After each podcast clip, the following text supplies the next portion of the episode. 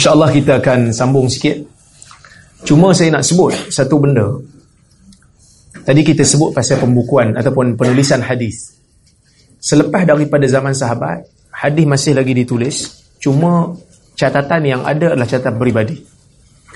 Bila masuk zaman Omar bin Abdul Aziz, Omar bin Abdul Aziz melihat pada zaman dia, dia merasakan perlu untuk negara mengeluarkan arahan rasmi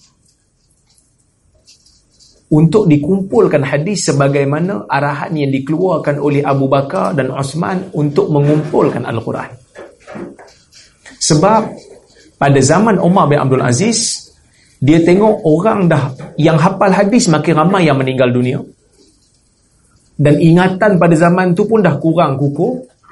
Maka Umar bin Abdul Aziz sebagai khalifah pada masa itu, khalifah Bani Umayyah, maka dia keluarkan arahan supaya Abu Bakar Muhammad bin Hazim untuk menulis hadis-hadis yang ada dalam negara Islam pada masa itu yang mana pada masa itu masih lagi diriwayatkan daripada mulut ke mulut.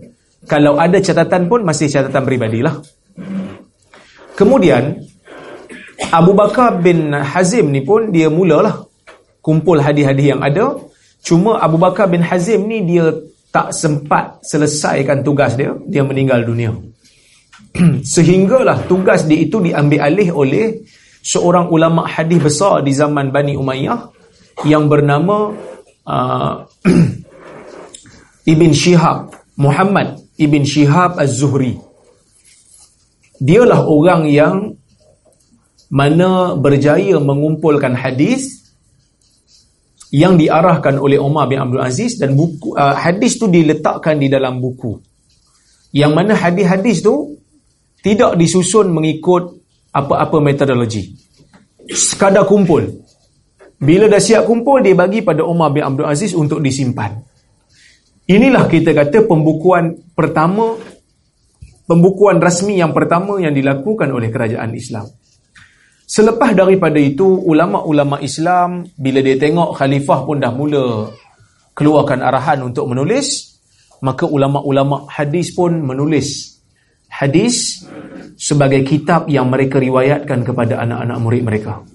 Maka muncullah kitab-kitab hadis yang mana merupakan inisiatif ulama-ulama selepas mereka melihat Umar bin Abdul Aziz menulis. Maka Ibn Juraij menulis, Imam Malik menulis, Abdullah bin Mubarak juga menulis. Jadi muncullah kitab-kitab hadis yang pelbagai. Cuma apa yang istimewanya setiap ulama-ulama hadis yang menulis mereka ada metodologi mereka yang tersendiri. Maknanya kalau kita tengok kitab-kitab hadis ni dia ada nama-nama yang khas. Eh? Dia ada nama-nama yang khas. Dia tak bukan satu nama. Sebab ada kitab yang dipanggil sunan. Sunan Tirmizi, Sunan Abi Dawud, Sunan Nasai, Sunan Ibni Majah, Sunan Darimi. Kan? Ada hadis, ada kitab hadis yang kita panggil musnad. Musnad Ahmad. Musnad Ishaq bin Rahoya. Musnad apa lagi? Al-Bazzar. Ada kitab yang kita panggil sebagai musannaf. Kita ada musannaf Abdul Razak. Kita ada musannaf Ibn Abi Shaybah. Ada kitab yang kita panggil sebagai muwatta. Seperti muwatta Malik. Dan ada kitab yang kita panggil sebagai jami' seperti Al-Jami'us Sahih Al-Mukhtasar Al-Musnad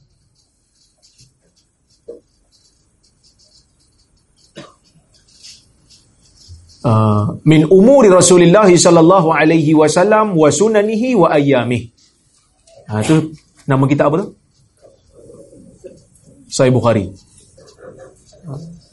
Nama kitab dia Al-Jami' As-Sahih Al-Mukhtasar Al-Musnad min umuri Rasulullah sallallahu alaihi wasallam wa sunanihi wa ayyamih.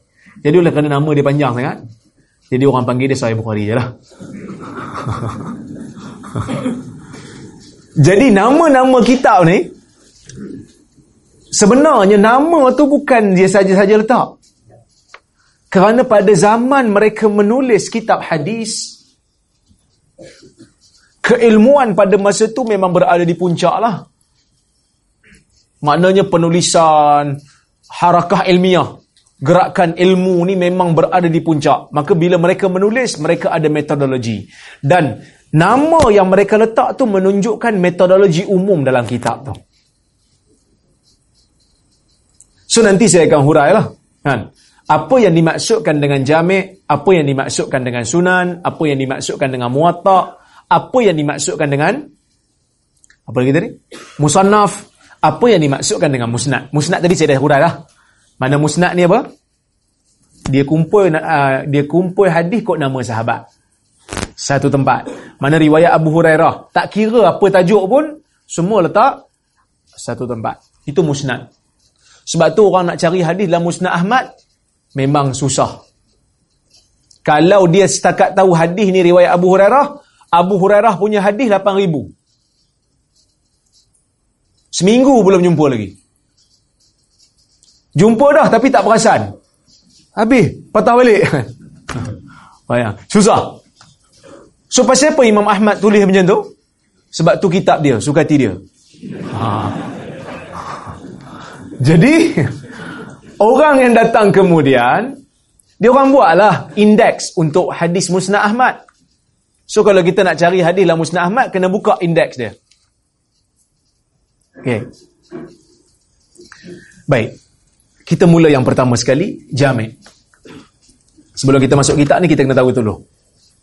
Tak apa, kita ada banyak masa, no problem. Sekali kita masuk hadis makbul nanti mudah lah.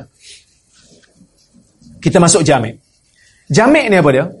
Jami' ini ialah kitab hadis yang mengumpulkan hadis berdasarkan keseluruhan tajuk-tajuk bab di dalam agama.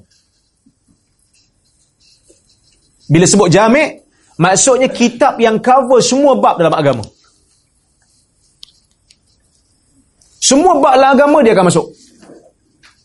Maknanya ada hadis berkaitan dengan hukum hakam, fiqah, ada hadis yang berkaitan dengan tafsir, ada hadis berkaitan dengan sirah, ada hadis berkaitan dengan manaqib, ada hadis berkaitan dengan akidah, ada hadis berkaitan dengan fitan. Maka semua bab-bab dalam agama dia cover dalam kitab dia. Maka kitab dia dipanggil jami'. Sebab itu Bukhari namakan kitab dia Al-Jami'us Sahih. Kitab yang membicarakan keseluruhan bab dalam agama. Okay. Kemudian, Sunan. Sunan apa? Sunan adalah kitab yang mengumpulkan hadis-hadis yang berkaitan dengan hukum fiqah. Sahaja. Dan Jami' dan juga Sunan ni tidak meletakkan melainkan hanyalah hadis-hadis daripada Nabi sallallahu alaihi wasallam semata-mata. Susah nak jumpa pandangan sahabat. Susah. Ada tapi tak banyak.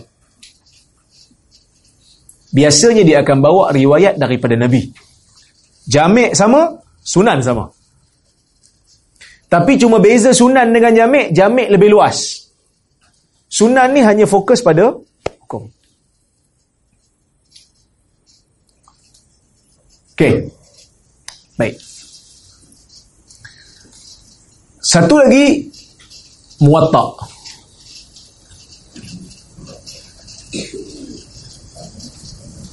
muwatta juga mengumpulkan hadis-hadis yang berkaitan dengan hukum hakam agama cuma dia mencampurkan hadis nabi perkataan sahabat perkataan tabi'in dan pandangan penulis dalam kitab tu. Dia kumpul hadis, pandangan sahabat, pandangan tabi'in dan pandangan penulis kitab tu. Dia letak dalam satu tempat. Maka namanya muwatta.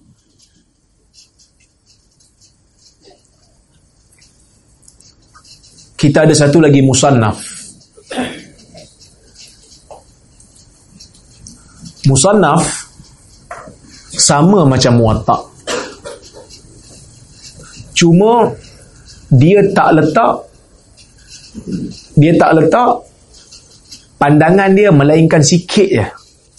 Dia tak macam muwatta tadi banyak juga pandangan Imam Malik dalam apa ni muwatta Malik banyak pandangan Imam Malik. Tapi kalau kita check Musannaf Abdul Razak tak banyak. Check Musannaf Ibn Abi Shaybah tak banyak.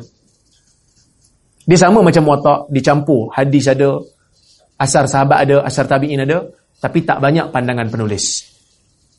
Tak banyak pandangan penulis. Baik. Kita ada satu lagi. Mu'jam saya dah sebut tadi. Kita ada satu lagi. Musnad saya sebut kan? Kita ada satu lagi. Mu'jam. Dalam banyak-banyak mu'jam yang ada, saya nak ambil contoh sebagai mu'jam Tabarani. Tuan-tuan pernah dengar kan nama Tabarani kan? Tabarani nama dia. Dia ada tulis kitab mu'jam. Tiga mu'jam yang terkenal. Dia ada mu'jam kabir, mu'jam besar, mu'jam ausad, mu'jam sederhana, dan mu'jam sarir, mu'jam yang kecil. Jadi mu'jam ni apa pula? Mu'jam ni, kalau mu'jam kabir, Tabrani dia susun kot nama sahabat macam musnad. Mujam Kabir, Tabrani susun hadis dalam tu ikut nama sahabat. Macam musnad. Kalau dah sama macam musnad, pasal apa dia beza jadi mujam? Dia ubah nama jadi mujam sebab nama sahabat dalam kitab dia tu disusun ikut alif batah. Alif dulu, ba kemudian. Ta kemudian. So ba datang sebelum ta lah. Mujam. Kalau musnad, dia dahulukan yang 10 orang dijamin syurga, lepas tu dia susun ikut suka dia. Perempuan belakang sekali ya. Sahabat perempuan belakang sekali. Okey. Kalau mu'jam awsat dengan mu'jam sarir, dia tak susun kot nama sahabat, dia susun kot nama tok guru dia. Juga alik bata punya susunan. So nak cari hadis dalam mu'jam ni lebih mudah daripada nak cari dalam musnad. Baik. Kalau musnad susun ikut nama sahabat. Mu'jam ikut nama sahabat, mu'jam kabir. Mu'jam awsat dengan sarir tak ikut nama sahabat, ikut nama tok guru. Susun ikut alif bata.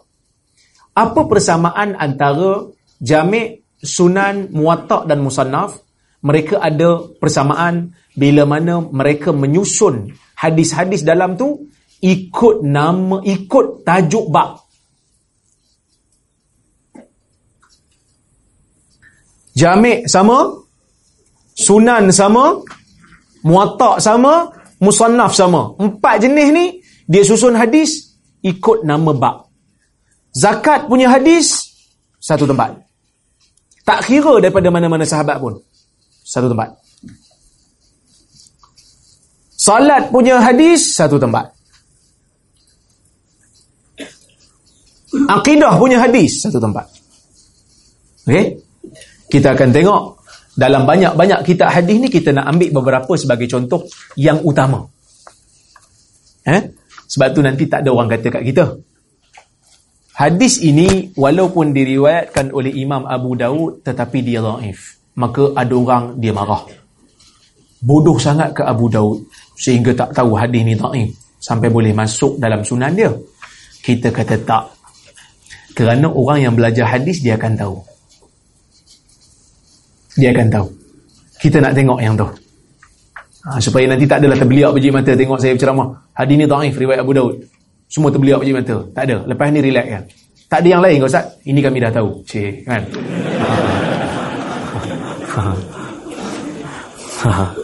Okey. Pertama kita nak masuk Sahih Bukhari. Nama Sahih Bukhari Al-Jami' Al-Musnad As-Sahih Al-Mukhtasar min umuri Rasulullah sallallahu alaihi wasallam wa sunanihi wa ayyamih. Ni yang saya sebut tadi. Ha, nama dia adalah Jami' Mana hadis yang cover semua had, uh, bab-bab dalam agama. Al-Musnad yang mana sanad dia bersambung dan sanad musnad kan sanad bersambung dan daripada Nabi. As-Sahih yang mana hadis dalam tu sahih. Al-Mukhtasar ringkas.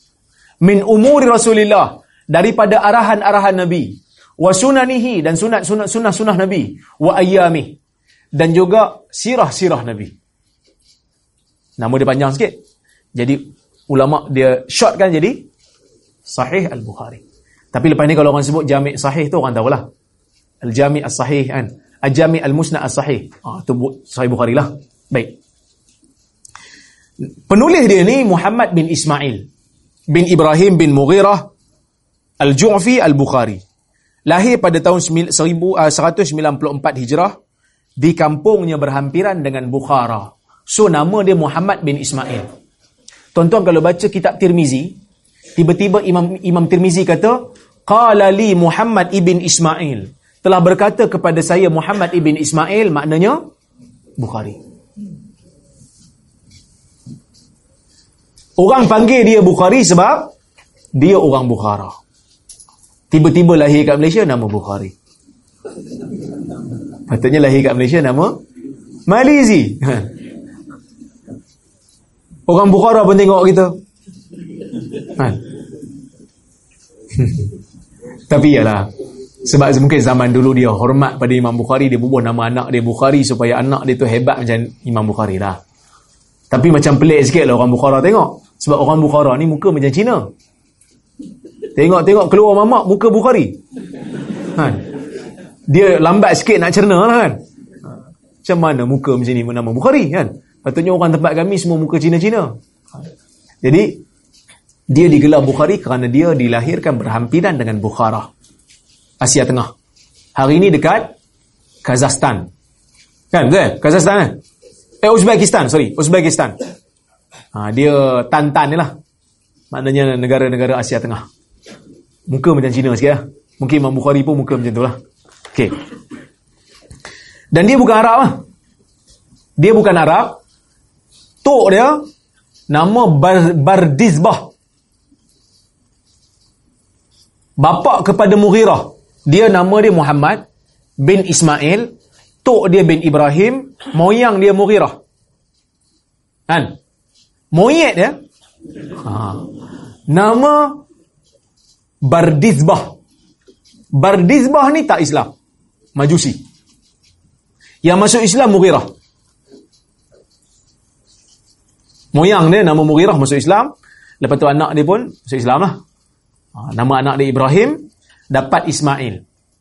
Bapak dia Ismail ni pun ulama' juga lah. Bapak dia Ismail ni bukan orang biasa. Ulama' juga. Sebab pernah belajar dengan Abdullah bin Mubarak.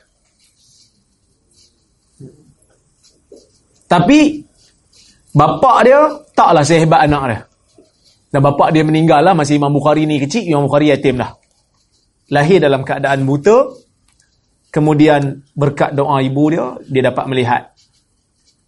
Celik mata dia, kemudian mak dia bawa dia dengan abang dia pergi ke Mekah untuk buat haji. Kemudian mak dia balik dengan abang dia, dia tinggal di Mekah untuk belajar. Maka masa dekat dekat Bukhara pun dia dah belajar lah.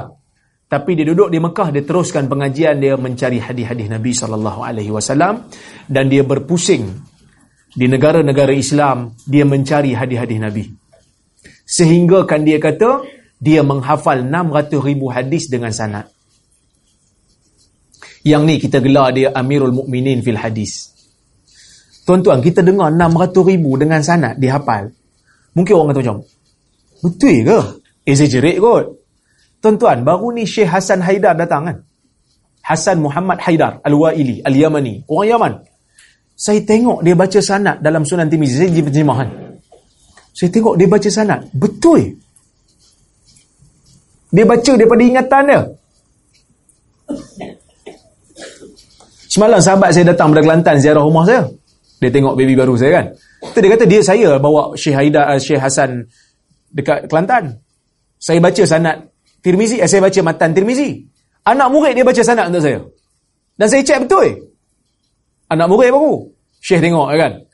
Ha, tengok anak murid aku kan. Baru betul kan. Maknanya baru kita kata muhadis dan kita boleh tengok lah muhadis yang hidup. Menghafal hadis dengan sanad. Masya Allah. Saya pergi Mesir. Iskandariah. Saya nak pergi ambil sanad daripada syekh tadi tu kan. Dia jadi khatib. Dia baca sanad daripada kitab Ibn Mu'az Az-Zuhud, Ibn Mubarak. Dia baca dengan sanad. Dia baca hadis tu slow sikit. Dia kata, Qala Ibn Mubarak, Haddasana fulan. Qala haddasana fulan. Qala akhbarana fulan. Lepas tu baru dia baca hadis. Masya Allah. Maknanya ada lagi muhadir-muhadir yang menghafal hadis. Ha? Ini baru kita kata muhadis sungguh. Baca hadis dengan sanad, dia hafal sanad tu. Dan hadis yang dia baca tu pun sahih lah. Dia tak adalah baca hadis palsu. Hmm. Maka, dia pergi ke Syam, pergi ke Jazirah Arab, pergi ke Basrah sebanyak empat kali. Tinggal di Hijaz selama enam tahun. Berulang alik masuk Baghdad, masuk balik Hijaz. So, dia menghafal 600 ribu hadis. Dan dia ni, Imam Bukhari ni, zaman dia hidup orang panggil dia ni memang pakar hadis lah tapi tuan-tuan biasanya tokoh ni akan adalah mata yang hasad dengan dia akan ada orang yang hasad dengan dia. Mana-mana orang. Bila nama dia orang kenal mesti ada mata yang hasad. Likulli zi ni'matin mahsud orang yang ada nikmat ni akan ada mata yang hasad. Dengki dengan dia kan? So bila dia datang ke Naisabur tempat imam muslim jadi Muhammad bin Yahya Az-Zuhli ni suruhlah orang-orang belajar hadis di zaman dia untuk dengar pada Imam Bukhari ni. Jadi bila datang majlis dia ni penuh orang. Orang berebut nak dengar pada dia jadi dalam satu majlis ni orang nak uji Imam Bukhari orang uji dia nak tengok pendirian dia pada masalah khalqul Quran Quran ni makhluk ke tak Maka orang tanya Imam Bukhari. Dia kata, lafaz kita pada Quran ni makhluk ke tidak? Imam Bukhari jawab, Al-Quran kalamullah wa af'aluna makhlukah. Itu jawabannya. Kalam, la, Quran ni kalam, kalam Allah. Perbuatan kita makhluk. Sampai berita ni kepada Muhammad bin Yahya Az-Zuhli jadi mungkin Muhammad bin Yahya ni Muhammad bin Yahya ni orang besar. Ulama hadis lah. Tapi mungkin dia salah faham orang sampaikan kat dia tak betul maka dia pulaukan Bukhari. Dia minta supaya orang tinggalkan Bukhari. Jangan ambil daripada ilmu daripada dia kerana dia dah jadi ahli bid'ah yang mengatakan Quran makhluk. Padahal Bukhari tak sebut. Jadi Imam Bukhari keluar daripada Naisabur dia nak pergi. Dia nak pergi ke balik ke kampung dia tiba-tiba bila dia nak pergi balik kampung dia dia dengar cerita berita yang dia dah jadi sesat dah sampai kampung dia maka dia pun kata ya Allah ambillah nyawa aku kerana dunia sudah menjadi sempit bagi aku. Maka dia mati pada malam Idul Fitri ya? Dan masa dia hidup masa dia hidup Sahih Bukhari ni tak diangkat lagi. Dia dia baca lah Sahih Bukhari ni. Ramai lah orang dengar. Selama 25 tahun tak silap. Dia membacakan Sahih Bukhari. Tapi taklah diiktiraf macam hari ni. So bila datang ulama kemudian ulama kemudian semak balik hadis-hadis dalam tu mereka bersepakat mengatakan dalam Sahih Bukhari ni kebanyakan hadisnya sahih. Kebanyakan hadisnya sahih. Maka dia dianggap sebagai kitab yang paling sahih selepas Al-Quran. Walaupun yang menulisnya tu mati dalam buangan. Hebat Allah Ta'ala nak angkat manusia. Walaupun mati dalam buangan. Tapi kitab dia diangkat. Kalau orang nak cari wali ni wali tak dia bukan buat lawak sungguh ni kalau nak cari wali ni wali ini karamah terbesar Tuhan bagi pada Muhammad bin Ismail al-Bukhari. Dia tulis satu kitab. Tiba-tiba orang boleh angkat kitab dia. Jadikan sebagai rujukan utama ahlu sunnah. Wali tak wali? Tuan-tuan, saya tulis tisi. Tuan-tuan tak pernah minta. Nak baca Ustaz? Tak teringin pun. Sebab aku bukan wali. Tapi Bukhari menulis. Orang buat tesis berlambak-lambak pasal Imam Bukhari. Menjadi rujukan. Maka Imam Bukhari sekarang dapat saham. Apa yang ditulis. Hari ini mana masjid dekat negara Arab tak baca Sahih Bukhari. Mana universiti dalam dunia ni kalau ada pengajian Islam yang tidak menjadikan Sahih Bukhari sebagai rujukan beratus tesis keluar, PhD, master, membincangkan tentang metodologi Imam Bukhari dalam sahih. Ini yang dikatakan sebagai wali yang sebenar. Ini karamah yang lebih besar daripada karamah setakat boleh jalan atas batang pisang.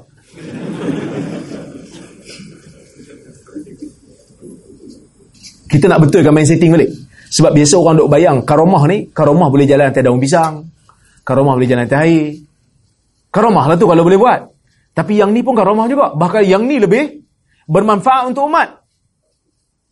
Ni lagi besar. Daripada boleh jalan atas air. Boleh jalan atas air, dia seorang je. Memang ada riwayat. Beberapa orang wali apa ni yang berjuang untuk agama tiba-tiba dibaling dalam api tak terbakar. Macam apa? Abu Idris Al-Khawlani kan? Memang ada. Itu tak, tak nafi. Tapi kalau nak banding karamah tu dengan karamah Imam Bukhari ni yang ni lebih bermanfaat untuk umat. Maka kau nak cari wali cari ahli hadis. Cari ahli hadis kerana mereka telah menyumbang untuk agama ni. Baik, kemudian kedudukan kitab Sahih Bukhari. Saya dah sebut tadi dia kitab yang paling sahih. Dia tulis kitab ni dia mula menulis kitab Sahih Bukhari di Mekah. Dia mula menulis kitab Sahih Bukhari kat Mekah. Kemudian dia keluar, dia tulis sekejap dekat Madinah, dia pergi ke Basrah selama 16 tahun. Selama 16 tahun dia menulis kitab Sahih Bukhari. So kalau tuan-tuan nak tulis macam ni, kena mula pada sekarang. 16 tahun baru siap. Kehebat lah kan. 16 tahun tulis. So makna dia aim lah betul-betul. Dan dia ni, dia sebut, kenapa dia tulis Sahih Bukhari? Dia kata, dia duduk dalam majlis Ishaq bin Rahoya. Guru dia nama Ishaq bin Rahoya. Ishaq bin Rahoya me mengutarakan cadangan dia kata lau jama'tum kitaban mukhtasaran li sahihi sunnati Rasulillah. Kenapa tidak ada di kalangan kamu wahai anak murid aku? Sesiapa yang mahu mengumpulkan kitab yang ringkas yang hanya mengumpulkan hadis-hadis yang sahih. Sebab zaman tu tak banyak lagi orang kumpul hadis sahih. Yang ada Imam Malik ya dalam Muwatta' Maka kata Imam Bukhari, fawaqa'a dzalika fi qalbi. Cadangan itu telah terlekat dalam jiwaku. Kemudian daripada itu Imam Bukhari tidur dia mimpi. Mimpi dia pegang kipah, dia halau lalat daripada Nabi. Maka dia tanya pada orang yang tafsir mimpi, orang yang tafsir mimpi kata anta tadhubbu anhul kadhib. Mimpi ni bermakna engkau akan menafikan penipuan dan pendustaan atas nama Nabi. Kau bersihkan nama Nabi. Maka azam dia kuat untuk menulis, maka dia mula kumpulkan hadis Sahih Bukhari. Dan hadis Sahih Bukhari ini, dia kumpul daripada 300 ribu hadis yang dia ada. Hadis dalam Sahih Bukhari tak banyak, dalam 7 ribu lebih. Eh? Dia kumpul daripada 300 ribu. Dia pilih yang terbaik. Dan dia tak masukkan dalam kitab dia. Melainkan selepas dia buat penelitian ia sahih, dia akan salat dua rakaat, dia akan salat istikharah, dia akan doa pada Allah supaya pilihan dia betul. Bila dia yakin betul, baru dia masukkan dalam sahih dia. Dan sahih Bukhari ini, Imam Bukhari dia susun ikut bab-bab. Yang dalam Sahih Bukhari itu kalau siapa pernah buka lah. Tuan-tuan pernah buka kan Sahih Bukhari? Dia ada kitab dan dia ada bab. Kitab bab besar, bab tu bab kecil. Contohnya macam dia kata Kitabul Iman. Tu bab besar lah, Kitabul Iman. Bawah Kitabul Iman tu ada bab-bab kecil. Ada 10 bab, ada 12 bab contohnya. Ha, itu Sahih Bukhari. Yang mana dalam tajuk-tajuk bab yang Imam Bukhari letak tu, menunjukkan fiqh Imam Bukhari dalam masalah agama. Imam Bukhari ini dia tak cakap banyak. Dia tak tulis banyak. Tapi orang yang kaji Sahih Bukhari orang tahu. Bila ada masalah dalam dalam dalam agama, ada khilaf dalam agama, nak tahu pandangan Bukhari, tengok tajuk bab yang dia buat. Tajuk bab tu adalah pandangan Bukhari. Ada satu tesis PhD yang ditulis oleh anak pada Said Hawa. Nama dia Dr. Muaz Hawa. Ditulis di University of Jordan. Tesis PhD dalam bidang hadis. Tajuk dia, Ijtihad Imam Bukhari dalam tajuk-tajuk babnya. Satu tesis PhD. Ada satu lagi tesis PhD yang saya tahu pasal Imam Bukhari. Metodologi Imam Bukhari dalam kitab Al-Maghazi. Dia dalam kitab Sahih Bukhari tu ada satu kitab ada satu bab besar nama dia Maghazi. Riwayat tentang perang. Orang buat TC PhD. Satu satu kitab. Bagaimana dia dia nak check tengok macam mana Imam Bukhari memilih riwayat-riwayat. Hebat tuan-tuan. So sebab tu orang tak berani mengajar Sahih Bukhari. Kat Malaysia ni jarang orang mengajar Sahih Bukhari kan. Tak berani. Sebab ketinggian dia. Tapi kena budaya kan lah. Lepas ni tuan-tuan balik, ajar saya Bukhari. Kan? Yang boleh mengajar lah kan. Baik. Ada tak dalam sahih Bukhari ni hadis daif? Ada. Ada. Tapi tak banyak. Kata Ibn Salah dalam banyak-banyak hadis tu majoriti hadis yang ada dalam Sahih Bukhari mutalaqqa bil qabul. Diterima sebagai sahih. Dia kata illa nuzuran yasiran. Kecuali sedikit saja yang diperselisihkan oleh para ulama. Yang dikritik oleh para ulama. Cuma kritikan ulama seperti Abu Ali Al-Jiyani, seperti Ad-Daraqutni, seperti Abu Mas'ud Ad-Dimashqi, kritikan yang berlaku pada Sahih Bukhari ini, kebanyakannya adalah kritikan pada sanad. Dia kritik bukan kerana daif, kebanyakannya. Dia kritik kerana tak sampai tahap. Sahih tapi tak sampai tahap. Hasan tapi tak sampai tahap. Kenapa kau bawa masuk? Tapi ada juga yang memang benar-benar daif. Ada. Tapi tak. Satu persen saja. Tak banyak. Satu persen. So satu persen 99% betul 1% salah cemerlang tahap dewa tu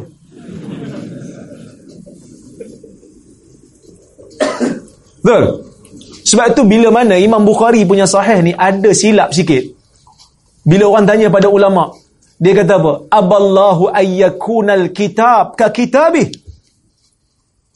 Allah Ta'ala takkan izinkan ada satu kitab yang mana tak ada silap macam Quran kerana ini amal bashar. Ini kerja manusia. Maka satu yang silap, satu persen yang silap tu menunjukkan Bukhari ini memang betul-betul manusia lah.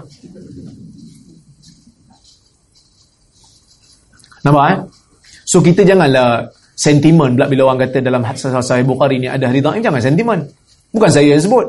Tuan-tuan dia orang duk fitnah saya. Berlegar dekat Ipoh. Saya pergi Ipoh ceramah. Tiba ustaz tu begitu saya, ustaz. Ada orang cakap Ustaz tolak Sahih Bukhari. Ustaz kata Sahih Bukhari tak boleh pakai. Siapa kata? Ada lah orang cakap. Tuan-tuan, sebab tu kalau dengar kuliah jangan dengar kat tangga. Masuk dalam dengar. Orang kritik satu hadis ya, dia kata tolak semua. Tuan-tuan, saya mengajar Sahih Bukhari kat masjid. Kat surau. Takkan saya nak tolak Sahih Bukhari? Adalah beberapa benda yang kita kata daif. Tapi Imam Bukhari masukkan walaupun daif. Dia masukkan sebab ada alasan dia. Macam yang saya sebut. Imam Bukhari masukkan hadis daripada Ubay bin Abbas. Daripada datuk, daripada ayahnya, daripada datuknya. Yang mana datuk dia kata, dekat kebun kami ada untuk apa ni fi fi haitina kana lin nabi SAW fi haitina farasun yuqalu lahu luhaif nabi ada kuda nama luhaif yang di, yang dipelihara dekat kebun kami Ubay daif. Nasai kata daif. Imam Ahmad kata daif. Yahya bin Ma'in kata daif. Tapi daif dia, Imam Bukhari masukkan juga dalam sahih. Sebab apa? Sebab riwayat tu berkaitan dengan sirah. Yang tak ada kaitan dengan hukum hakam. Maka bila berkaitan dengan sirah boleh terima. Sebab sirah ni tak perlu ketat sangat cerita aja. Dan Ubay itu pula riwayat daripada ayah dengan datuk dia. Riwayat keluarga. Dia daif tak ada masalah sangat. Kalau betul kuda Nabi nama Luhaib, okey. Kalau tak betul pun, apa masalah pada agama? Selama tuan-tuan pun tak tahu selama ni kuda Nabi nama Luhaib, tuan-tuan tahu tak? Tak tahu. Adakah iman kita berkurang selama ni? Ha. Tak ada lah. Kuda je. Ha, itu bukan marah kan?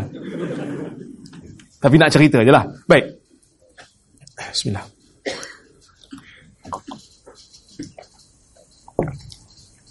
Metod penyusunan kitab Sahih Bukhari.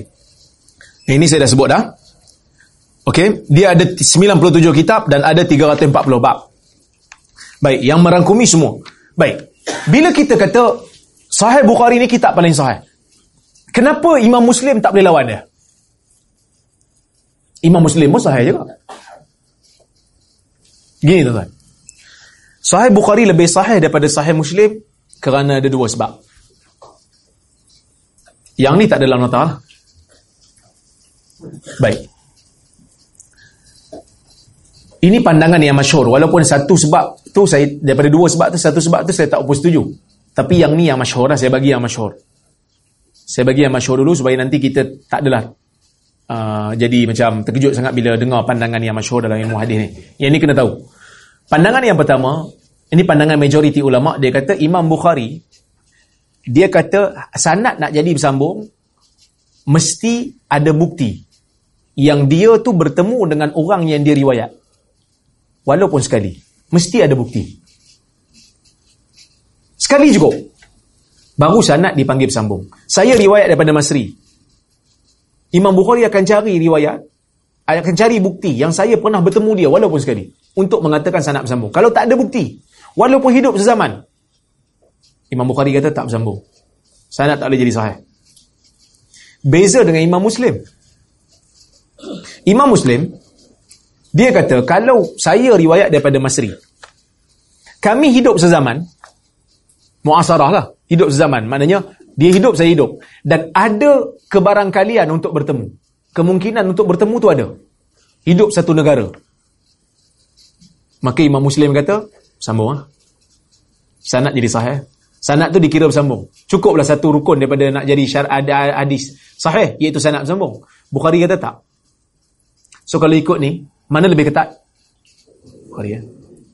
Tapi saya tak setuju lah pandangan ni. Tak apalah nanti kemudian kita cerita. Yang tu dah masuk level PhD kan. Yang yang saya nak bagi tuan-tuan ni asas dulu. Supaya tuan-tuan kalau masuk khilaf-khilaf saya pergi benin. Okey. Sebenarnya kalau ikut pandangan Bukhari dengan Muslim tak adalah sama dalam isu ni. Tak ada beza pun. Tapi pandangan yang masyur kata ada beza. Bukhari lebih ketat daripada Muslim. Yang kedua, yang menyebabkan sahih Bukhari lebih sahih daripada Muslim, daripada sahih Muslim, Imam Bukhari, kalau dia nak pilih riwayat daripada seorang perawi yang masyhur,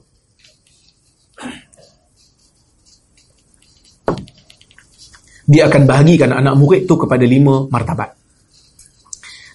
Seorang perawi yang masyhur, macam tadi Ibn Shihab Az-Zuhri, dia masyhur. Maka Imam Bukhari akan pilih akan jadikan anak murid tu kepada beberapa martabat. Martabat yang pertama, martabat yang kedua, martabat yang ketiga dan martabat yang keempat dan yang kelima. So lima martabat ni, martabat yang pertama tu paling tinggi iaitu anak murid yang ingatannya kuat, ingatannya kukuh dan sama bersama dengan Zuhri untuk tempoh masa yang lama. Tu martabat pertama. Martabat kedua, ingatan anak murid yang mempunyai ingatan yang kuat, yang tekun, yang kukuh tetapi tidak bersama dengan Zuri untuk tempoh masa yang lama. Sekejap ya, jumpa sekejap waktu haji ya. Martabat yang ketiga, perawi yang tidaklah begitu kukuh ingatannya. Okey, tapi tak begitu kukuh ingatannya, tak cemerlang, lulus. Tetapi bersama dengan Zuhri untuk tempoh masa yang lama. Itu martabat ketiga. Martabat yang keempat, perawi yang macam martabat ketiga tadi. Tetapi tidak bersama dengan Zuhri untuk tempoh masa yang lama. So kita ada empat kan? Pertama, ingatan kukuh, kuat tapi bersama Zuhri untuk tempoh masa yang lama. Yang kedua macam yang pertama tapi tak bersama lama.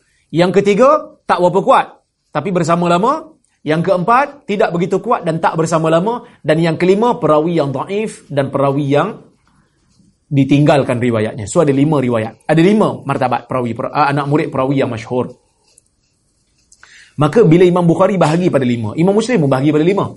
Jadi Imam Bukhari ni, masa dia dia nak pilih riwayat, dia akan pilih riwayat daripada martabat yang pertama untuk hadis pertama dalam bab. Hadis yang pertama dalam bab Kan saya kata tadi, dia ada kitab, dia ada bab kan? Bab yang bila masuk aja bab, hadis pertama dengan sanad bersambung. Hadis yang pertama dengan sanad yang bersambung. Yang pertama tu, yang tu kita panggil hadis usul. Hadis asal. Hadis asal ni Imam Bukhari akan ambil daripada riwayat martabat pertama semata-mata. Sahaja. Hadis nombor dua, nombor tiga, nombor empat dalam bab dia akan pilih daripada martabat nombor dua. Sebagai hadis penyokong. Mutaba'at wa syawahid. Nampak? Eh? Hadis asal dia akan pilih martabat pertama. Imam Muslim Imam Muslim dia pilih yang mana? Dia pilih untuk hadis yang pertama dalam bab, dia pilih martabat pertama dengan martabat kedua dia longgar sikit. Hadis yang nombor dua, nombor tiga, hadis penyokong, dia akan pilih martabat ke tiga. Sebab itu, kalau nama kita ada dalam Sahih Bukhari, maka hebatlah. Perawi yang ada nama dalam Sahih Bukhari itu kira hebatlah. Sebab Bukhari dia tak pilih melainkan yang cream of the cream. Martabat pertama dan martabat kedua semata-mata. Boleh? Sebab itu Bukhari diangkat lebih tinggi daripada Sahih Muslim. Kita masuk pada Sahih Muslim. Masa tak banyak sampai 12 setengah ni. Kita banyak lagi nak, nak, nak cover. Okey. Sahih Muslim tajuk dia ataupun uh, tajuk buku dia Al-Musnad As-Sahih Al-Mukhtasar Minas Sunan binaqlil adli anil adli an Rasulillah sallallahu alaihi wasallam. Musnad sahih yang ringkas daripada sunnah-sunnah Nabi yang mana dengan riwayat perawi yang adil daripada adil daripada Rasulullah sallallahu alaihi wasallam. Yang mana Imam Muslim ni, tuan-tuan, dia anak murid pada Imam Bukhari. Imam Muslim ada anak murid kepada Imam Bukhari dan dia sayang Imam Bukhari ni. Dia pernah jumpa satu hari Imam Bukhari dicium tangan dan dia nak cium kaki Imam Bukhari tarik. Jadi dihormat sungguh lah. Cuma bila Imam Bukhari menulis kitab sahih Imam Muslim dia tengok kitab sahih Bukhari dia rasa tak puas hati kot. Dia rasa macam Sahih Bukhari tidak begitu berkhidmat untuk orang hadis. Kerana Sahih Bukhari ditulis untuk berkhidmat fiqah lebih. Sebab Imam Bukhari ni dia bila dia riwayat satu-satu hadis dia suka ulang hadis yang sama, hadis innamal a'malu bin niat, dia letak hadis pertama dalam kitab permulaan wahyu. Dia ulang balik dekat kitab nikah. Skip, dia ulang kitab nikah. Dia ulang balik hadis yang sama dekat kitab kitabul hiyal. Imam Bukhari suka ulang di tempat yang berbeza-beza. Dan Imam Bukhari ni dia suka potong hadis. Dia suka ringkas. Siapa baca hadis pertama dalam Sahih Bukhari, dia akan tengok Imam Bukhari potong hadis tu. Jangan ingat, eh tak betul ini. Ini sebenarnya ada tangan-tangan gaib yang telah mengubah Sahih Bukhari. Dah, dah, dah.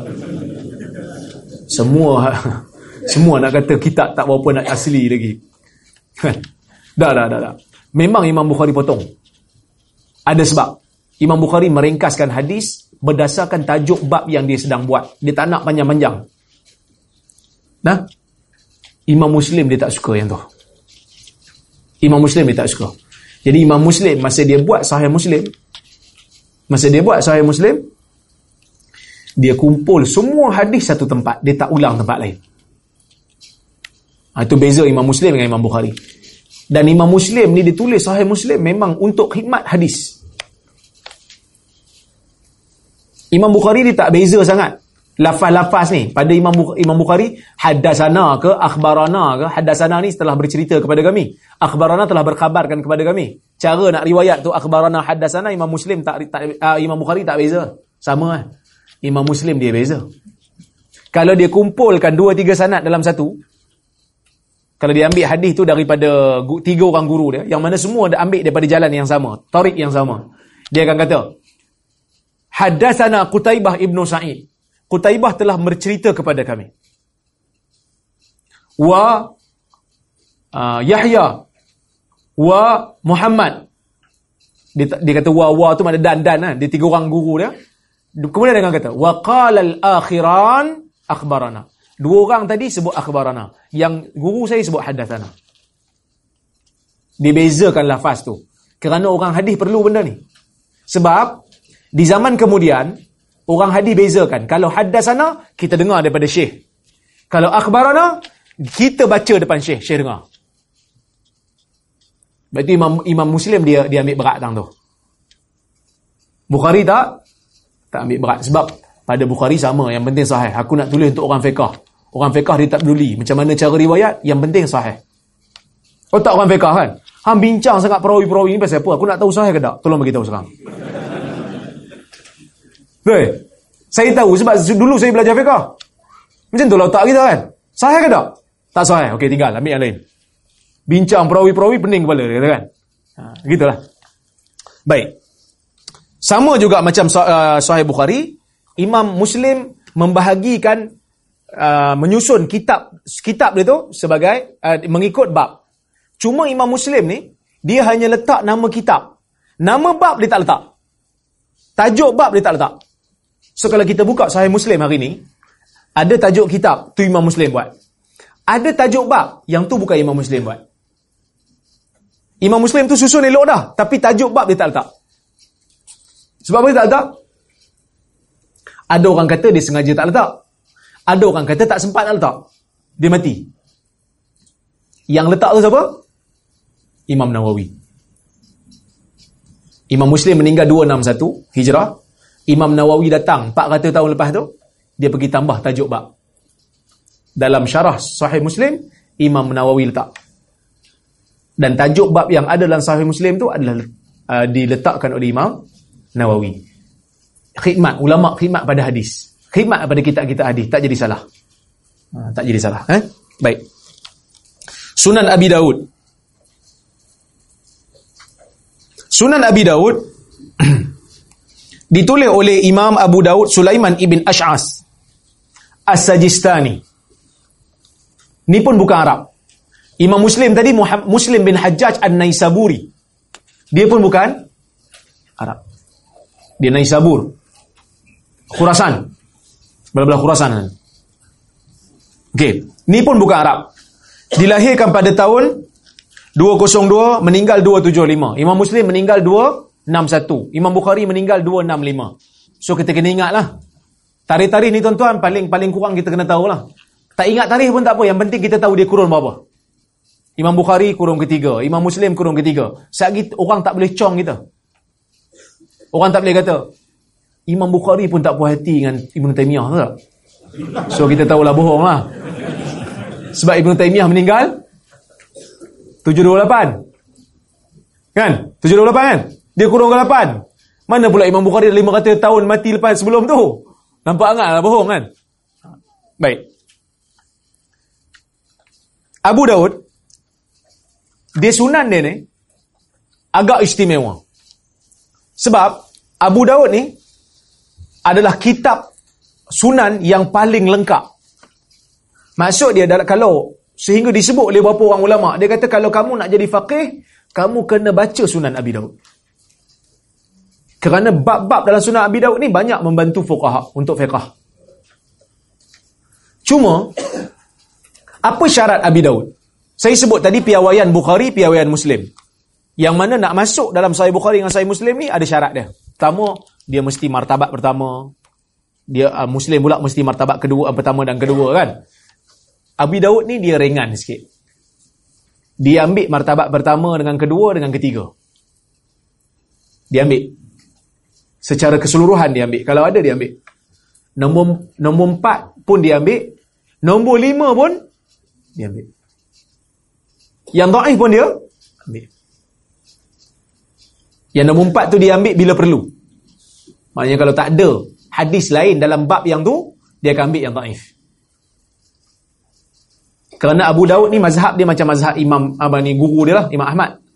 Kalau tak ada hadis lain dalam bab yang sama melainkan hadis daif, dia akan ambil. Tapi daif tu daif ringan lah. Nombor lima tu dia akan bagi tahu lah. Kalau dia ambil daripada nombor lima yang terlalu daif tu, dia akan bagi tahu yang ni mungkar. Dia kata. Abu Daud dia ada komen. Cuma, Abu Daud ni, dia bagi tahu, dia kata, mana-mana hadis dalam kitab aku ni, yang mana ada lemah, yang mana ada daif yang bersangatan, yang sangat-sangat daif aku akan bagi tahu. Yang mana yang aku diamkan dia, aku tak komen, maka ia salih. Maka ulama hadis yang datang kemudian dia beza pendapat. Apa makna salih? Kalau ikut Imam Nawawi, salih maksud dia hasan. Boleh pakai.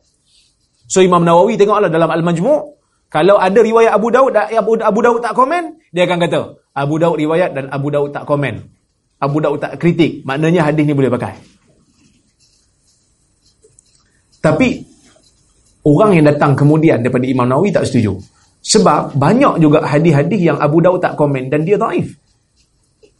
Maka sebab itu kita kata hadis yang Abu Daud tak komen, yang Abu Daud kata saleh ni bukan saleh tu maksud hasan. Saleh tu maksud saleh tu boleh pakai. Daif tapi boleh pakai dalam fadailul amal. Ada juga yang Abu Daud tak komen. Dan dia terlalu daif pun ada juga. Pasal apa?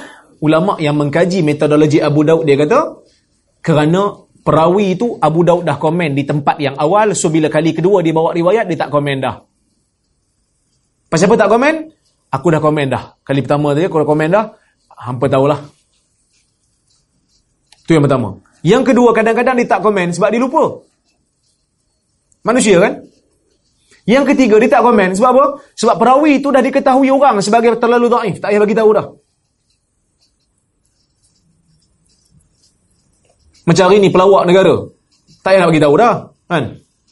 Zizan tu adalah pelawak. Orang tak tahu, orang tahu dah kan? Berapa nak kenalkan lagi? Macam tu juga perawi terlalu daif zaman tu dah dikenali umum sebagai perawi terlalu daif, maka Abu Daud tak komen. Kerana dia, dia menyangka orang dah tahu dah.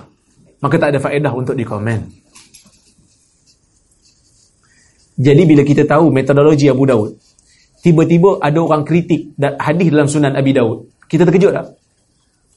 Tak terkejut. Sebab kita tahu dah Abu Daud punya piawaian bukan nak kumpul hadis sahih. Dia bukan nak kumpul hadis sahih. Bahkan dia bagi tahu kalau ada hadis yang terlalu dhaif aku akan bagi tahu. Cuma ada beberapa yang terlalu dhaif dia tak bagi tahu. Sebab dia terlupa yang tadi saya sebut tadi. Ada tak hadis palsu dalam Abu Daud? Tak ada. Terlalu dhaif ada, tapi palsu tak ada. Okey, kita masuk kepada Sunan Tirmizi.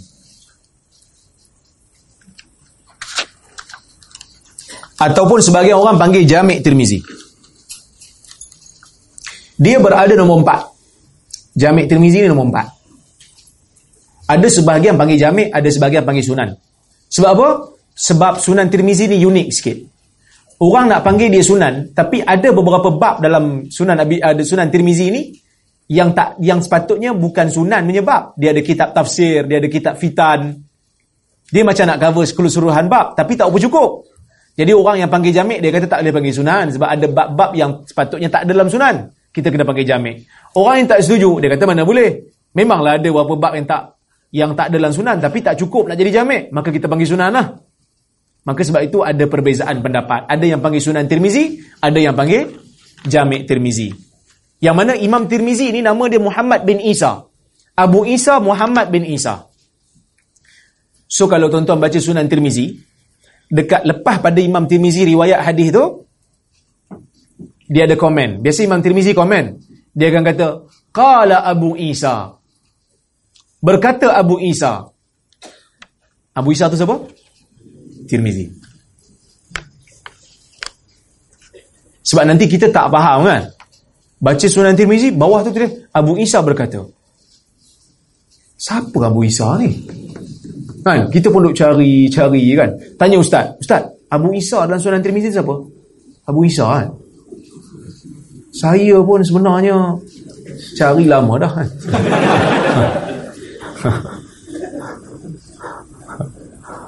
Dia sebab apa jadi itu? Sebab tuan-tuan, zaman dulu dia bukan ada dia bukan ada buku yang cetak macam ni. Macam sekarang ni. Zaman dulu semua tulis tangan, manuskrip. Itu dia panggil makhtutat. Manuskrip. Jadi bila Imam Tirmizi dia tulis sunan dia, bila tulis sunan dia, maka dia akan baca pada anak murid, anak murid akan salin. Lepas habis baca hadis, Abu Isa ni, Imam Tirmizi ni akan sebut, Haza hadisun hasan. Anak murid dia, anak murid dia panggil dia apa? Abu Isa.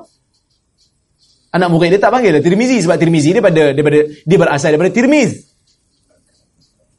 Maka anak murid kata, Qala Abu Isa. Abu Isa berkata, anak murid riwayat kitab Sunan Tirmizi itu pada anak murid dia pula. Sampailah pada kita kekallah Abu Isa tu. Sebab tu ada Abu Isa. Uh, anak murid yang riwayat. Macam saja Sahih Bukhari, qala Abu Abdullah. Berkata Abu Abdullah. Kita nak cari siapa Abu Abdullah ni? Imam Bukhari lah tu. Imam Bukhari lah tu. Tu cara nak baca kitab turas. Tu kena ada guru juga. Betul? Belajar kena ada guru. Supaya guru yang meng menjelaskan kepada kita benda ni. Kalau tak, kita akan pening lah. Saya dulu masa mula-mula belajar hadis ni tu, siapa pula Abu Isa ni? kita jenis baca lompat-lompat. Patut baca baca kulit lu tengoklah nama nama dia Abu Isa Muhammad bin Isa so kita boleh bolehlah detect Abu Isa tu Abu Isa dia lah kot kan. Tapi baca daripada tengah tu eh. Kan? Jadi kita pening. Abu Isa mana pula ni? Okey. Jadi Sunan Tirmizi ni apa dia punya piawaian? Okey. Piawaian Tirmizi very simple. Dia kata, dia sendiri sebut dalam kitab Ilal As-Saghir. Imam Tirmizi kata, aku akan masukkan di dalam kitab aku ni semua hadis yang diguna pakai oleh fuqaha kecuali dua hadis iaitu hadis Ibnu Abbas Nabi jamak dekat Madinah tanpa safar, tanpa sakit, tanpa hujan.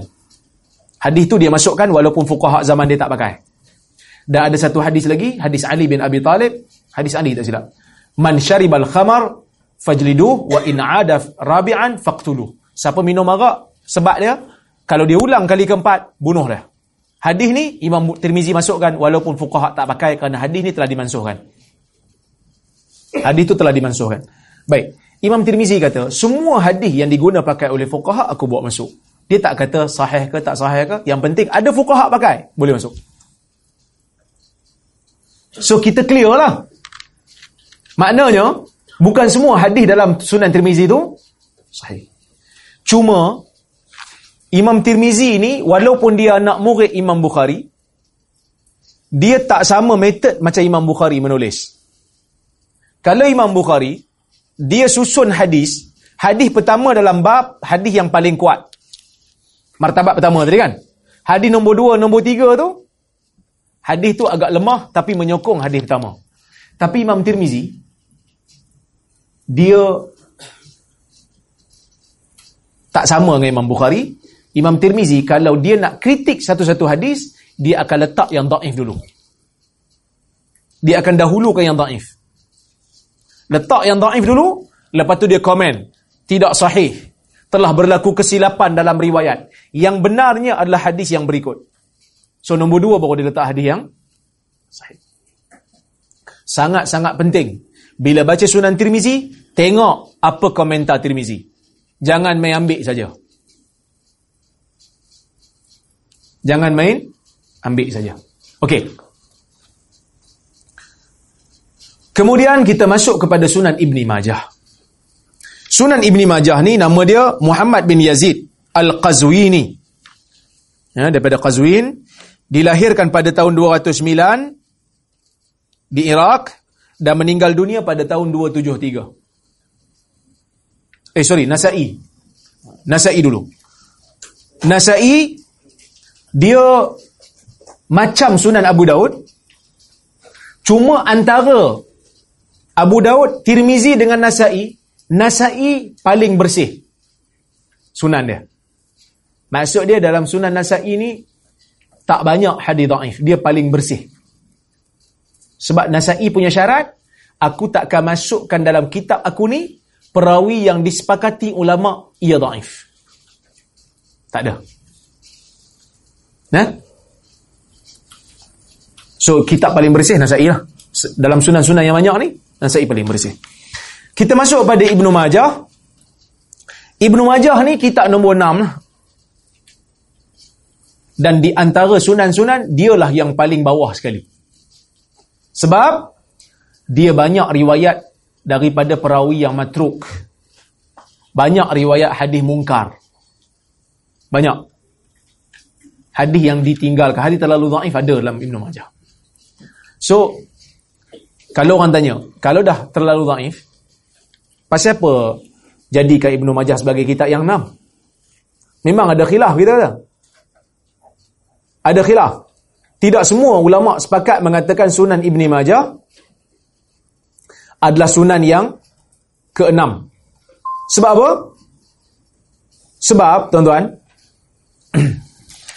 dijadikan sunan Ibn Majah sebagai sunan yang keenam kerana oleh ulama-ulama yang kemudian ni yang belah-belah kita yang belah-belah timur ni dijadikan sunan Ibnu Majah adalah sunan yang keenam adalah kitab yang keenam disebabkan oleh hadis dalam kitab Ibnu Majah yang tak ada dalam Bukhari dan Muslim dan kitab-kitab yang lain yang lima yang baki itu banyak zawaid kita panggil zawaid ni mana hadis dalam kitab Ibnu Majah yang tak ada dalam lima kitab yang lain tu banyak walaupun banyak yang tak sahih tapi tak apalah yang paling penting banyak tu kerana ada juga yang sahih.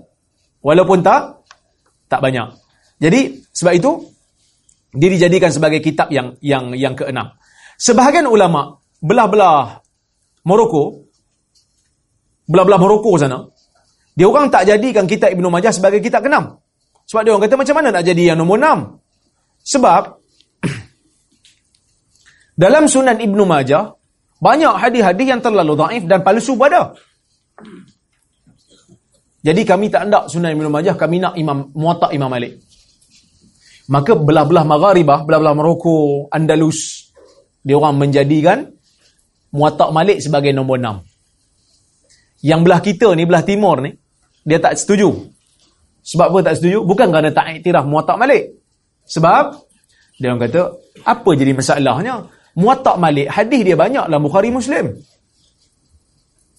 Hadis dalam Muwatta' Malik kebanyakannya ada dalam kitab Bukhari Muslim.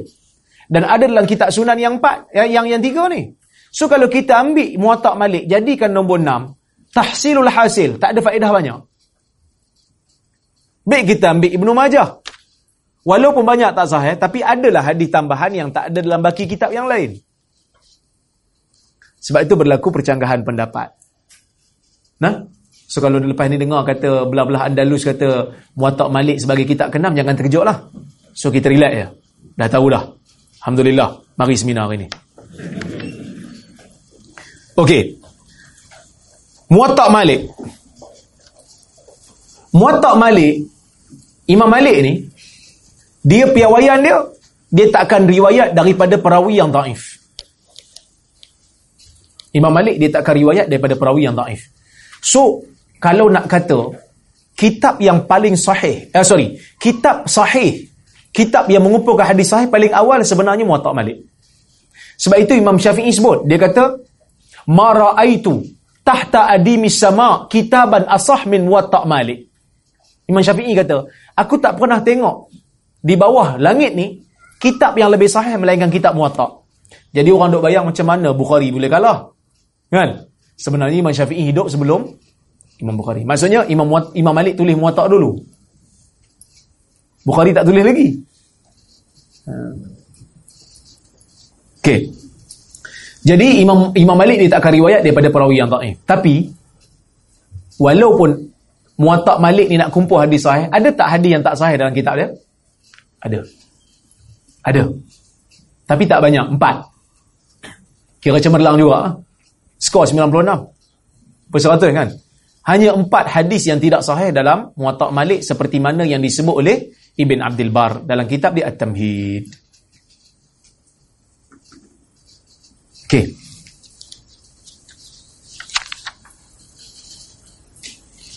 Sunan Darimi. Ia juga dipanggil Musnad. Eh? Musnad. Pengarang dia Abu Muhammad Abdullah bin Abdul Rahman Ad-Darimi As-Samarqandi. Dilahirkan pada tahun 181 Hijrah, meninggal pada 255. Dia pun mengembara juga. Ha, susun, uh, kedudukan dia, dia ni dalam Sunan Darimi ni dalam kutub Tis'ah. Kitab yang sembilan.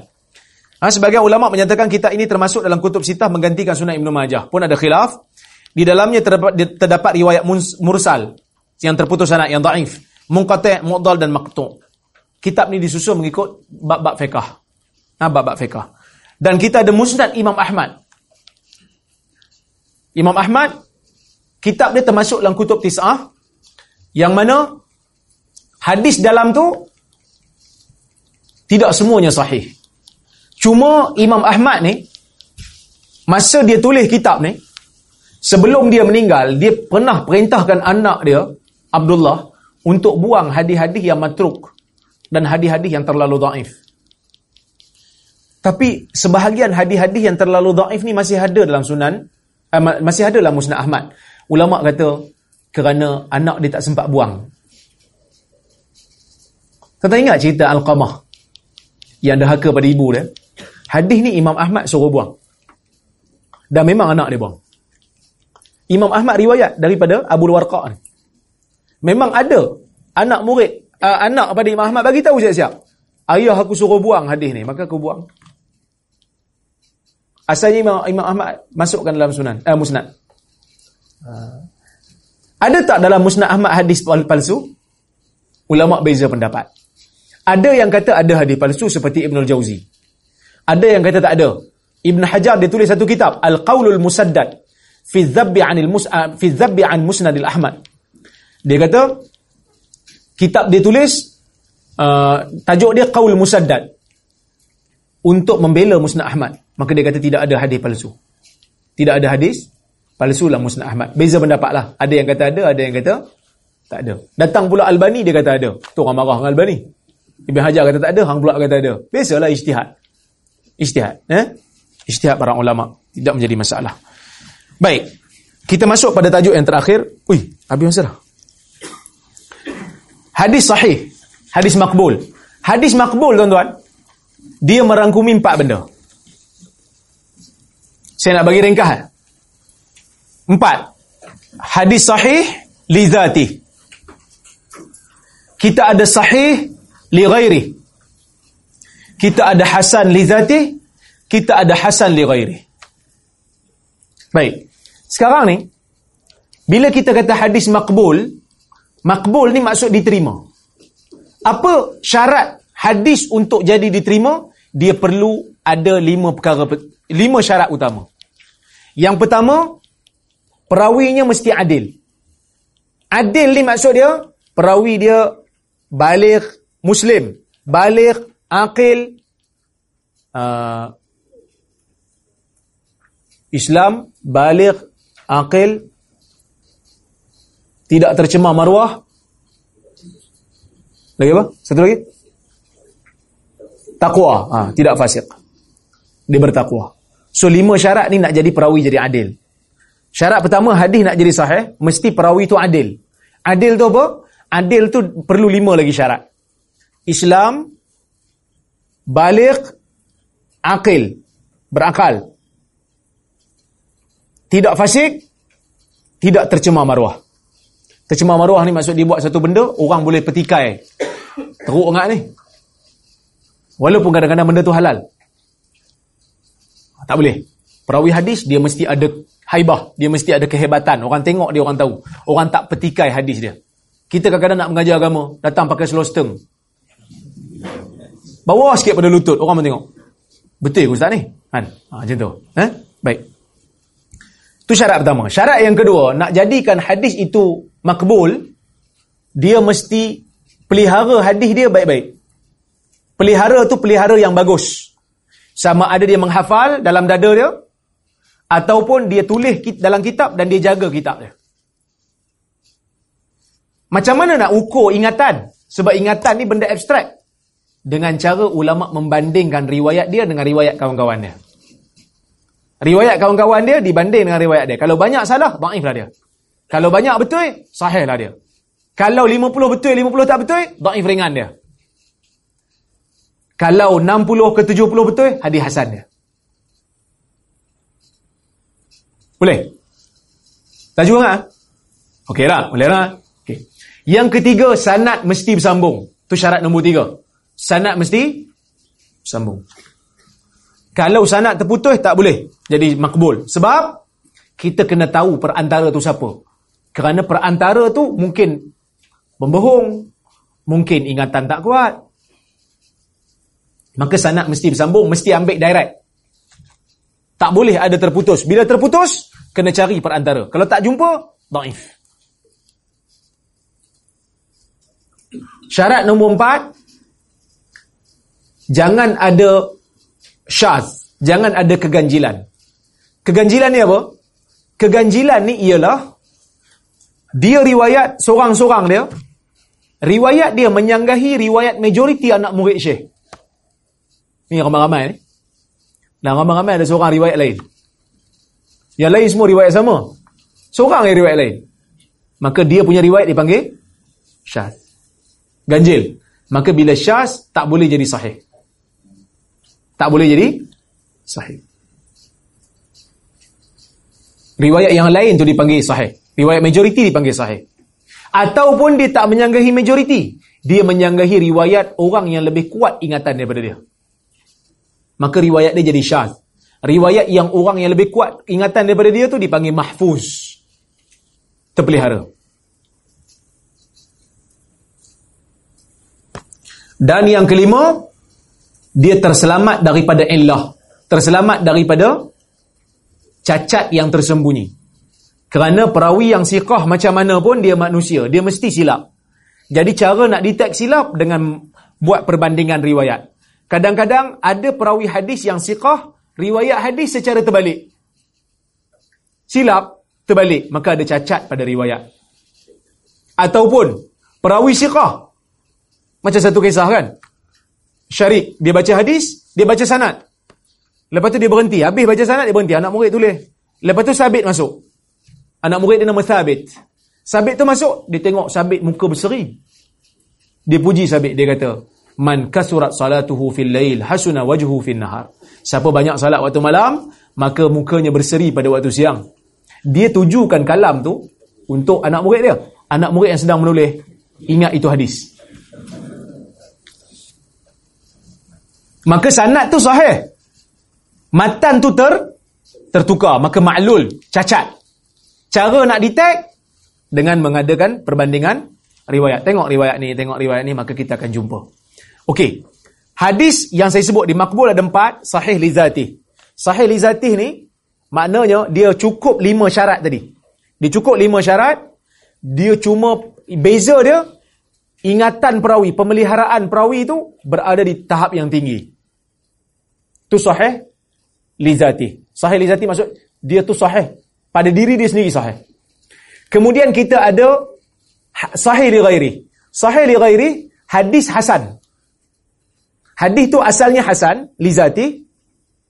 Banyak riwayat yang menyokong upgrade. Jadi sahih li ghairi. Dia menjadi sahih kerana benda lain, ada sokongan lain. Apa beza hadis sahih dengan hasan? Pada syarat yang nombor dua, ingatan perawi. Kalau ingatan perawi cemerlang, sahih. Tak cemerlang, Hasan.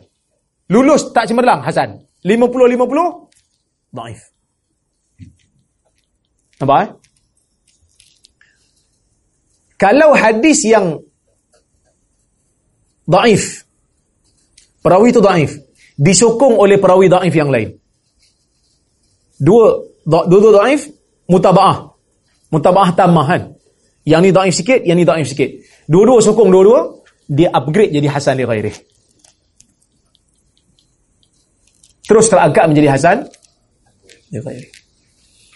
Jadi itulah hadis-hadis makbul yang ada di dalam uh, pembahagian hadis Yang mana lepas ni insya-Allah Ustaz Hilmi dia akan hurai tentang hadis yang terlalu daif dan hadis yang daif mudah-mudahan dapat pencerahan. Saya hurai hanya hadis makbul.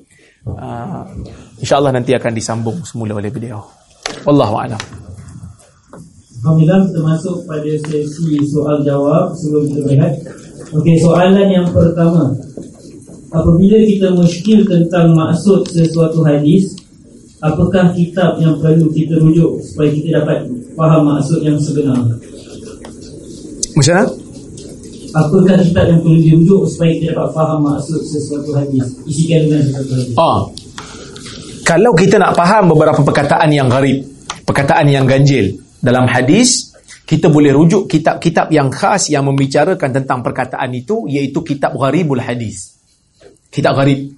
Yang terbaik, kitab yang terbaik yang membicarakan tentang gharibul hadis ini adalah kitab An-Nihayah fi Gharibil Hadis wal Athar.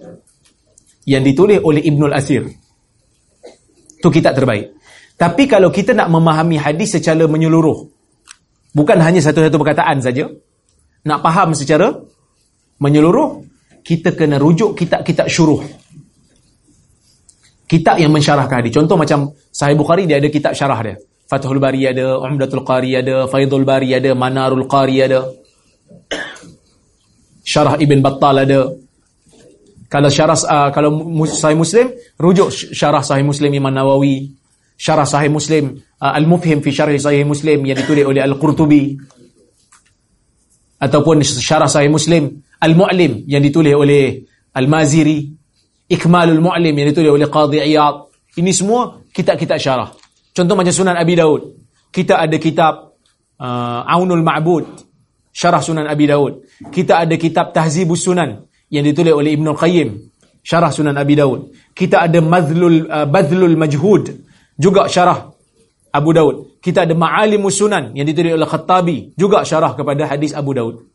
Kalau Tirmizi, kita ada Tuhfatul Ahwazi yang ditulis oleh Mubarak Furi. Kalau Ibn Majah, kita ada Hasyiah Sindi yang ditulis oleh As-Sindi mensyarahkan hadis-hadis Ibnu Majah. Jadi itu di antara kitab-kitab yang membantu kita untuk memahami hadis. Dan kadang-kadang dinyatakan juga status hadis itu. Saya masih kurang faham dengan maksud al-athar. Jika riwayat tersebut datang daripada sahabat radhiyallahu anhum sahaja dan tidak bersambung kepada Nabi sallallahu alaihi wasallam, adakah ia masih dikira sebagai hadis? Baik. Asar ini Kadang-kadang bila sebut asar dia merujuk kepada hadis, kadang-kadang bila sebut asar dia merujuk kepada sahabat. Cuma kalau riwayat tu daripada sahabat bukan daripada Nabi. Kita jumpa satu riwayat kata-kata Ibnu Abbas. Dia dipanggil hadis juga. Tapi hadis tu hadis mauquf. Hadis yang daripada Nabi kita panggil hadis marfu'. Hadis daripada sahabat kita panggil hadis mauquf. Hadis daripada tabi'in kita panggil maqtu'. Boleh ya?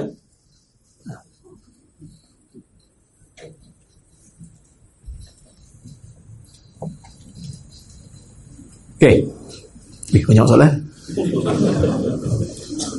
Ah, saya akan bacakan soalan yang sempat saja Jadi mana yang tak sempat dibaca Kita akan sambung dengan Ustaz Henry ah, Itu yang nak dengar Tuan-tuan saya tak tidur ni Saya dah Saya semalam tidur 3 jam kan? Ni dah gelong ni. Kalau rasa macam tak betul itu, tahulah itu mana kena maafkan uzur syar'i. Ha. dah gelong ni. Sebagai orang awam, bagaimana kita mahu meneliti sanad sesebuah hadis? Uh, orang awam dia tak perlu uh, kaji sanad. Orang awam dia cuma perlu tanya alim. Dia perlu tanya talibul ilm. Lepas tu yamshi halahu. Dia buat urusan dia. Dia tanya ustaz yang belajar hadis, ustaz, apa status hadis ni ustaz? Ustaz tak jawab.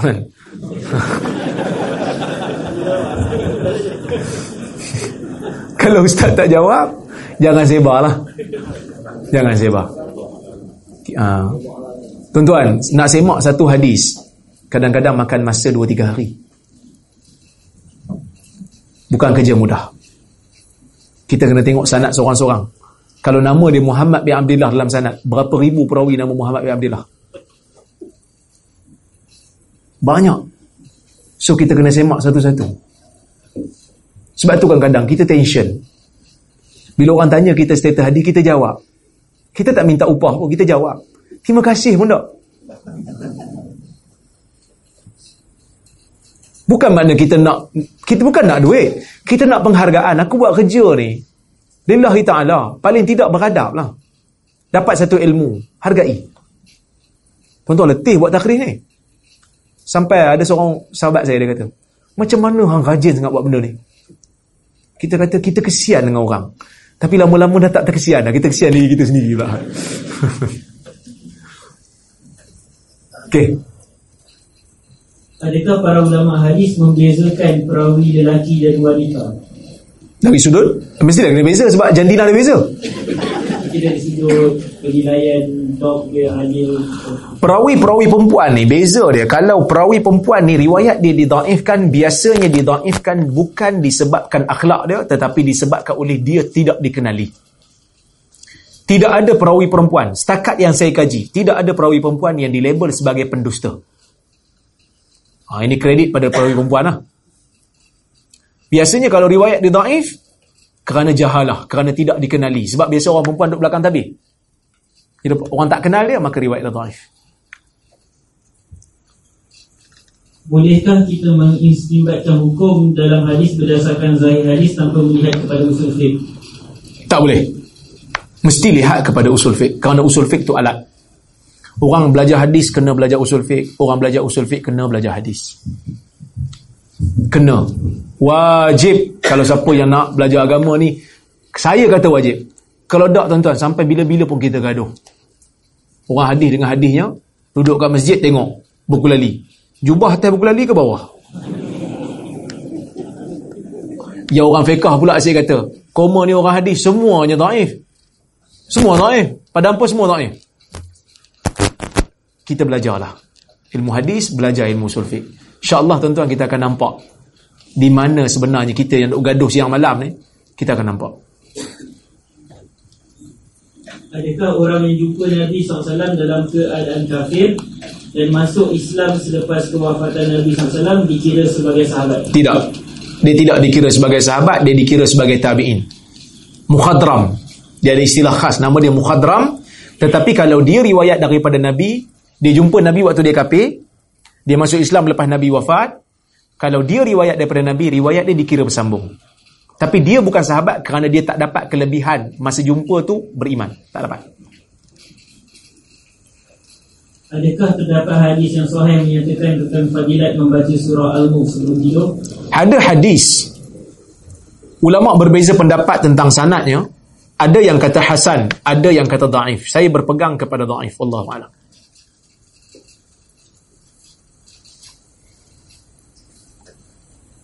Sekiranya hadis berkaitan doa kunut subuh adalah daif, kenapa mazhab Syafi'i mengamalkannya?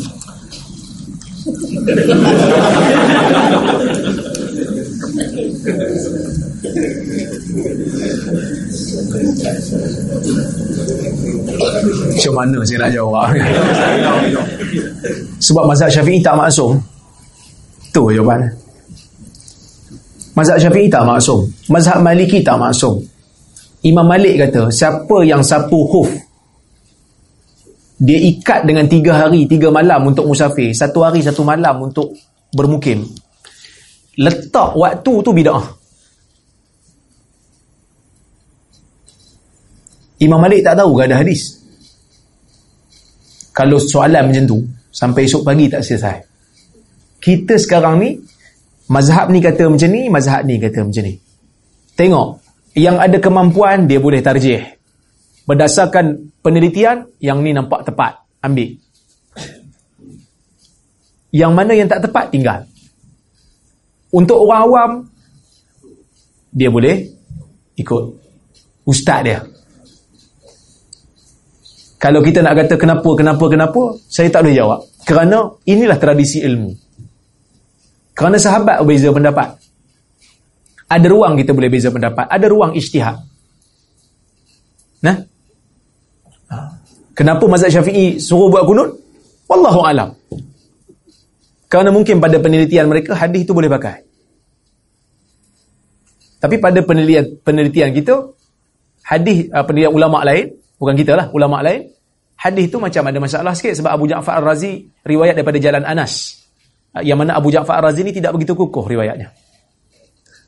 Dabit dia tidak begitu kukuh, maka riwayat dia daif. Ada riwayat Al-Hakim juga menyatakan demikian tetapi daif juga. Tidak ada satu hadis yang sahih pun. Yang mengatakan Nabi kunut waktu subuh secara berpanjangan. Itu perbahasan ilmu lah. Siapa yang nak pegang pada syafi'i silakan. Pagi tadi saya, saya, saya semayang subuh dekat masjid Taman Melati. Imam kunut. Saya kunut. Imam kunut, saya kunut lah. Tak ada pula kita kerah kepala. Tampar pula orang macam ada ustaz juga kan. Dia tampar orang imam kunut, dia tampar orang. Tak ada pun berlaku. Exaggerate cerita. Buat cerita. Kalau ada betul-betul tuan-tuan, masuk TV dah. Masuk paper dah. Kan imam masjid negara kena tampar kan? Masuk TV.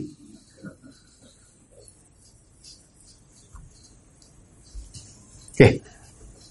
Bagi pelajar agama yang belum lagi mendalami disiplin hadis, adakah cukup jika dia sekadar bertaklid dengan pendapat ahli hadis moden seperti Syekh Syekh Al-Naud, Syekh Al-Bani dan lain-lain? Boleh. Boleh. Tidak menjadi masalah. Cuma untuk orang yang belajar di bidang hadis, tidak berpada hanya dia bertaklid dengan Al-Bani dan Arnaud. Tak cukup. Orang belajar hadis, dia kena semak. Kalau orang yang bukan belajar hadis, dia boleh bertaklid kepada mana-mana ilmuwan hadis. Tidak menjadi masalah.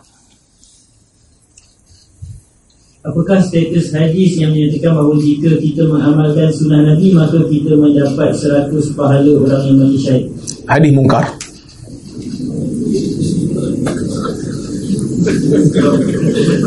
Apa maksud hadis mungkar? Hadis mungkar nanti Ustaz Hilmi cerita. Terlalu dhaif lah. Mungkar ni terlalu dhaif. Bukan palsu.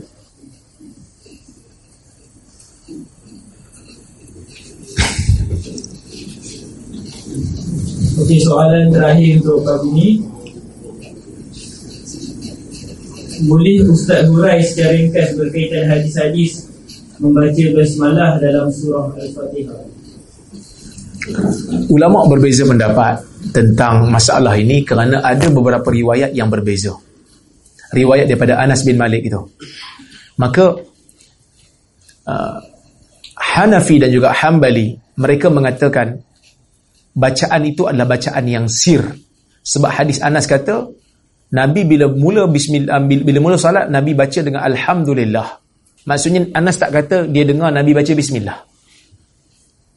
Tetapi ada dalam tu, satu riwayat yang kata Nabi baca bismillah.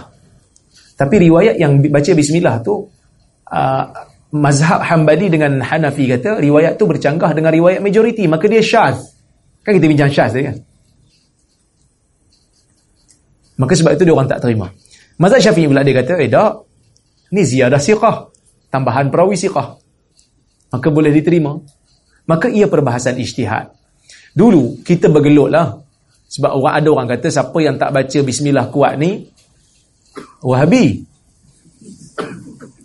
Tapi bila mana ada satu video yang tokoh dia pun baca bismillah slow, ah maka kurang sikitlah kena. Kan ada tokoh dia kan? Ada seorang Habib tu, dia baca Fatihah, dia baca bismillah slow. Ah lepas tu kita lega sikitlah. Tak adalah orang kata kita Wahabi dah. Ah, sebab telah dicucuk oleh Sirim, lulus. Bebas daripada najis mughalazah dan mutawasitah.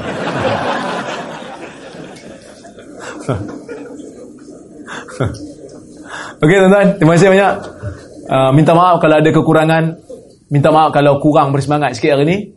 Jadi apa yang baik daripada Allah, apa yang buruk datang dari kelemahan diri saya, saya mohon maaf kalau saya terkasar bahasa tersilap kata kalau kalau ada yang terasa sikit-sikit tu, yang macam kena ketuk-ketuk sikit tu, maknanya saya minta maaf lah. Saya sebut ni atas dasar sahabat nak menasihati diri saya dan juga tuan-tuan juga.